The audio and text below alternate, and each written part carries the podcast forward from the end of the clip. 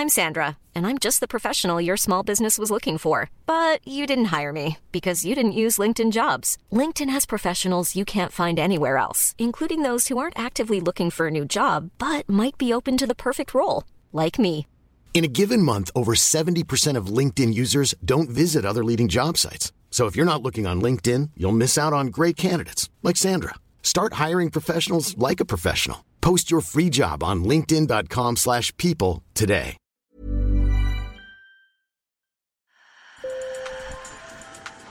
Bonjour. Hello. Hola. Marhaba bikoum. Sur le fil, Le podcast d'actu de l'AFP. des nouvelles choisies pour vous sur notre fil info. Le 27 janvier 1945, le camp d'extermination d'Auschwitz-Birkenau est libéré. C'était il y a 78 ans. De nos jours, le 27 janvier est devenu la journée internationale pour la mémoire des victimes de la Shoah, pour ne pas oublier l'extermination des Juifs et ses 6 millions de morts. Avec le temps qui file, les survivants et survivantes ne sont plus très nombreux. Ginette Kolinka en est une. À 98 ans, cette rescapée de Birkenau et de Bergen-Belsen sillonne la France, va dans les collèges et les lycées. Elle raconte les camps de la mort. Dorénavant, les élèves deviennent des témoins indirects des passeurs de mémoire. Sur le fil. À 7h45 du matin, le taxi accueille Ginette Kolinka devant chez elle à Paris. On va bagnoler, monsieur, au collège Georges Politzer. Bah écoutez, je suis une jeune fille de 98 ans euh, qui est contente de sa vie. J'ai eu une période de malchance. Moi, j'ai vécu 17 mois euh, euh, dans les camps. Tous les jours, je raconte mon histoire. Mais il y a quelque temps, c'était pas tout le temps. On était beaucoup. Dans la salle polyvalente du collège Georges Politzer de Bagnolet, quelques 150 élèves de 3e et de nombreux professeurs sont présents. Bracelet au poignet, cheveux courts bien coiffés, Madame Kolinka, Cherkaski de son nom de jeune fille, s'installe derrière une table. Hitler détestait, haïssait les Juifs. Hitler voulait tuer tous les Juifs d'Europe. Alors il va nous obliger à porter sur nos vêtements sinon, voilà, une étoile jaune bordée de noir. En 1942, Ginette et sa famille quittent Paris pour Avignon, alors en zone libre. Puis la France entière est occupée par les nazis.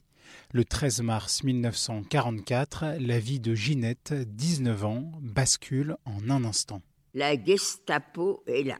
Dans l'appartement se trouve son père, 61 ans, son petit frère Gilbert, 12 ans et demi, et mon neveu Jojo, 14 ans et demi. La Gestapo connaît les coutumes chez les Juifs. Ils amènent papa, Gilbert, Jojo dans la cuisine. Ils les font déculotter, ils sont circoncis. Ça veut dire que ceux qui nous ont dénoncés ont raison. Ginette et sa famille sont arrêtés. Ils sont envoyés à Drancy, puis mis dans un train direction le camp d'extermination d'Auschwitz-Birkenau.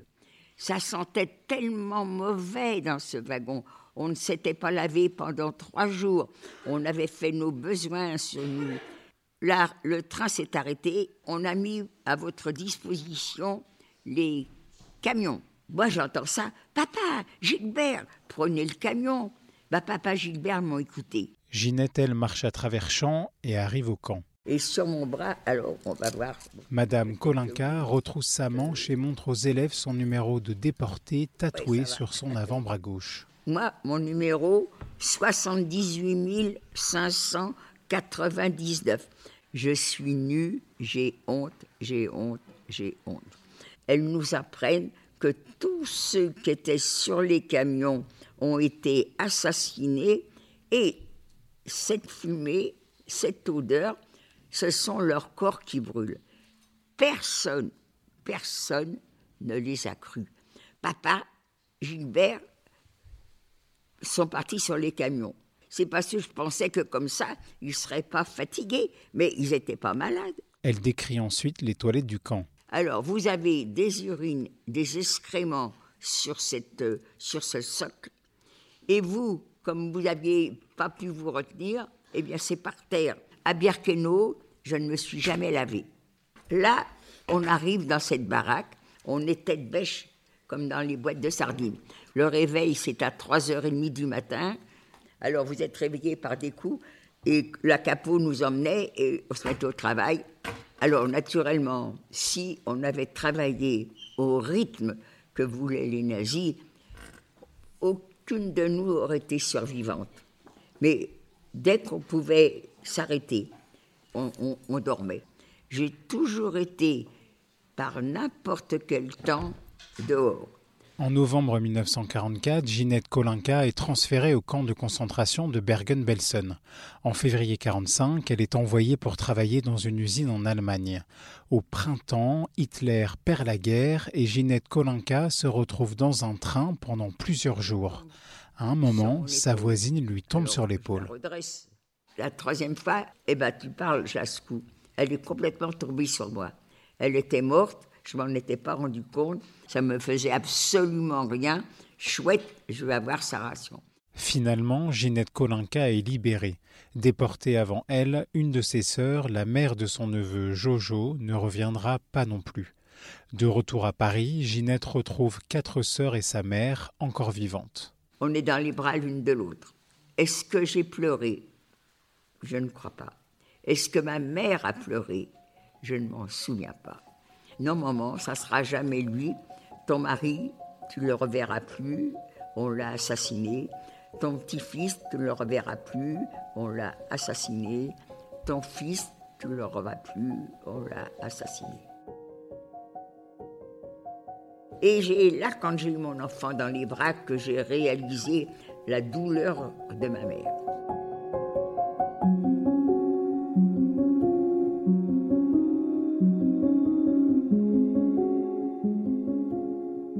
Je compte sur vous. Hein. Plus de haine. On s'accepte. Merci.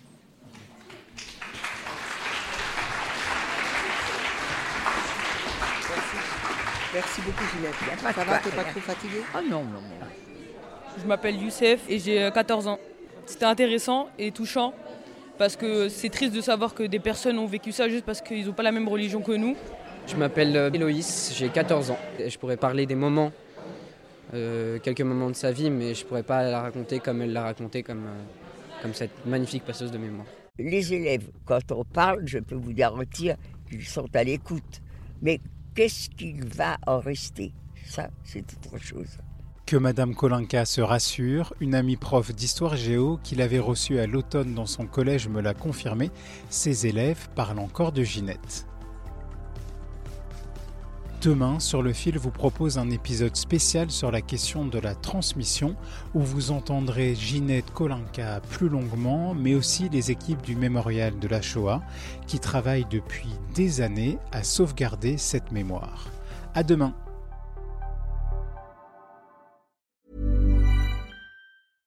Imagine the softest sheets you've ever felt. Now imagine them getting even softer over time. That's what you'll feel with Bowl and Branch's organic cotton sheets. In a recent customer survey, 96% replied that Bowl and Branch sheets get softer with every wash. Start getting your best night's sleep in these sheets that get softer and softer for years to come. Try their sheets with a 30-night guarantee. Plus, get 15% off your first order at bowlandbranch.com. Code BUTTERY. Exclusions apply. See site for details.